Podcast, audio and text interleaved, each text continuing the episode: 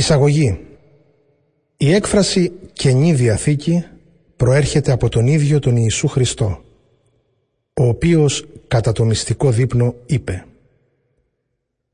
«Τούτο γαρεστεί το αίμα μου το της Καινής Διαθήκης, το περί πολλών εκχυνόμενων εις άφεσιν αμαρτιών». Βλέπε κατά Ματθαίον Άγιον Ευαγγέλιο κεφάλαιο 26 στίχος 28 δηλώνοντας έτσι τη νέα περίοδο της λυτρωτικής οικονομίας του Θεού.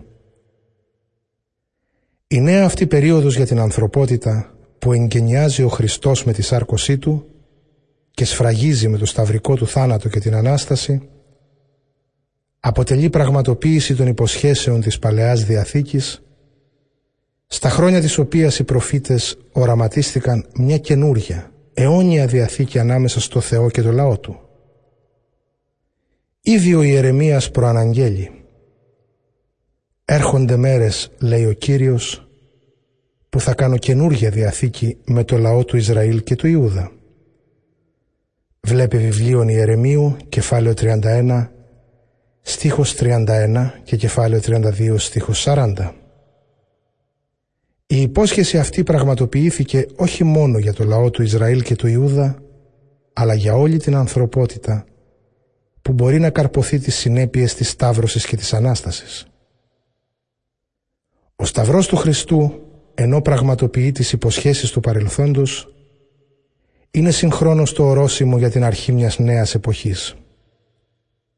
Τα βιβλία εκείνα που γράφτηκαν από εμπνευσμένους άντρες της πρώτης εκκλησίας και περιέχουν την πραγματοποίηση των υποσχέσεων του Θεού με τη ζωή, το θάνατο και την Ανάσταση του Χριστού, την έναρξη δηλαδή της Βασιλείας του Θεού, καθώς και την προσδοκία της μελλοντικής ολοκλήρωσής της, ονομάστηκαν Καινή Διαθήκη, σε αντιδιαστολή προς τα βιβλία της προηγούμενης περίοδου της οικονομίας του Θεού, της Παλαιάς Διαθήκης.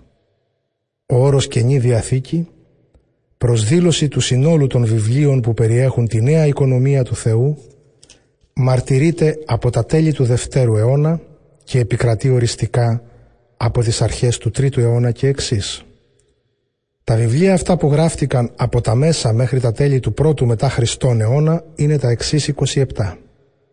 Τα τέσσερα Ευαγγέλια, κατά Ματθαίον, κατά Μάρκον, κατά Λουκάν, κατά Ιωάννην, οι πράξεις των Αποστόλων, οι επιστολές του Παύλου, προς Ρωμαίους, πρώτη και δεύτερη προς Κορινθίους, προς Γαλάτας, προς Εφεσίους, προς Φιλιππισίους, προς Κολοσαΐς, πρώτη και δεύτερη προς Θεσσαλονικής, πρώτη και δεύτερη προς Τιμόθεον, η προς Τίτων, η προς Φιλίμωνα, καθώς και η προς Εβραίους. Οι επτά καθολικές επιστολές, Ιακώβου, η πρώτη και δεύτερη του Πέτρου, η πρώτη, η δεύτερη και η τρίτη του Ιωάννου και η επιστολή του Ιούδα και τέλος η αποκάλυψη του Ιωάννου. Βέβαια για την πρωτοχριστιανική εκκλησία γραφή ή γραφέ ήταν τα βιβλία της Παλαιάς Διαθήκης από τα οποία οι συγγραφείς της Καινής παραθέτουν φράσεις εισάγοντέστες με το «γέγραπτε», «λέγει η γραφή» και άλλες παρόμοιες. Σιγά σιγά, δίπλα στην αυθεντία των γραφών, τοποθετείται αυτός που τις πραγματοποίησε με όσα είπε και έπραξε και κυρίως με το θάνατο και την Ανάστασή Του. Ό,τι είπε ο Κύριος επιβάλλεται στη συνείδηση των χριστιανών ως ο νέος κανόνας ζωής. Ο Απόστολος Παύλος, επί παραδείγματι, στις επιστολές του επανειλημμένα στηρίζει τη διδασκαλία του σε σχετικό λόγο του Κυρίου. Με βάση τη διδασκαλία του Κυρίου σας λέμε τούτο. 1η Θεσσαλονικής, κεφάλαιο 4, στίχος 15. Δίνω εντολή όχι εγώ, αλλά ο Κύριος. 1η προς Κορινθίους, κεφάλαιο 7, στίχος 10. Ο Κύριος καθόρισε. 1η προς Κορινθίους, κεφάλαιο 9, στίχος 14. Εγώ αυτό παρέλαβα από τον ίδιο τον Κύριο και αυτό σας παρέδωσα. 1η προς Κορινθίους, κεφάλαιο 11, στίχος 23. Από τον δεύτερο αιώνα και ύστερα οι εκκλησιαστικοί συγγραφείς παραθέτουν χωρία των Ευαγγελίων εισάγοντάς τα με τις συνηθισμένες για βιβλικές παραθέσεις φράσεις «γέγραπτε» και ούτω καθεξής.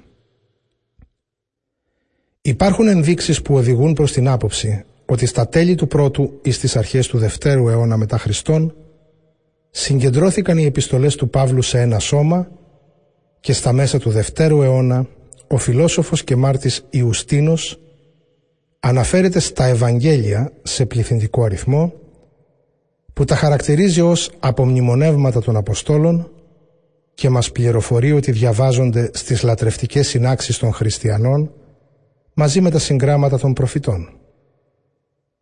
Το ερώτημα είναι πότε τα Ευαγγέλια μαζί με τις επιστολές και τα λοιπά βιβλία της Καινής Διαθήκης καθιερώθηκαν ως γραφή, ως η Καινή Διαθήκη. Μπορούμε να απαντήσουμε ότι κατά τα τέλη του Δευτέρου αιώνος απαριθμούνται ως κανονικά τα περισσότερα από τα 27 βιβλία της Καινής Διαθήκης.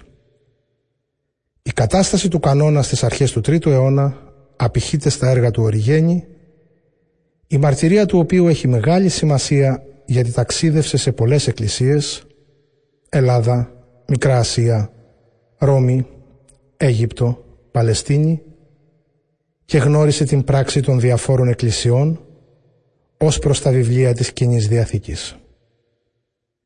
Τελικός σταθμός στην εξέλιξη και οριστική διαμόρφωση του κανόνα θεωρείται η 39η εορταστική επιστολή του Μεγάλου Αθανασίου, έτος 367 μετά Χριστόν, στην οποία αναφέρονται ως κανονικά τα 27 βιβλία της Καινής Διαθήκης.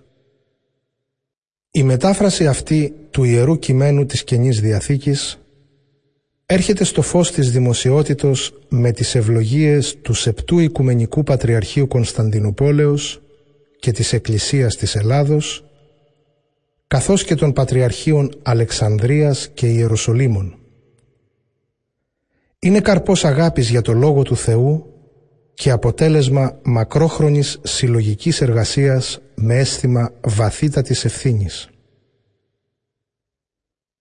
Η απόδοση στη σύγχρονη νεοελληνική γλώσσα έγινε με βάση το εκκλησιαστικό κείμενο της Καινής Διαθήκης κατά την πατριαρχική έκδοση του 1904 και στηρίχθηκε σε προηγούμενη μεταφραστική εργασία του 1985 ύστερα από σοβαρή μελέτη και αξιολόγηση των προτάσεων που διατυπώθηκαν.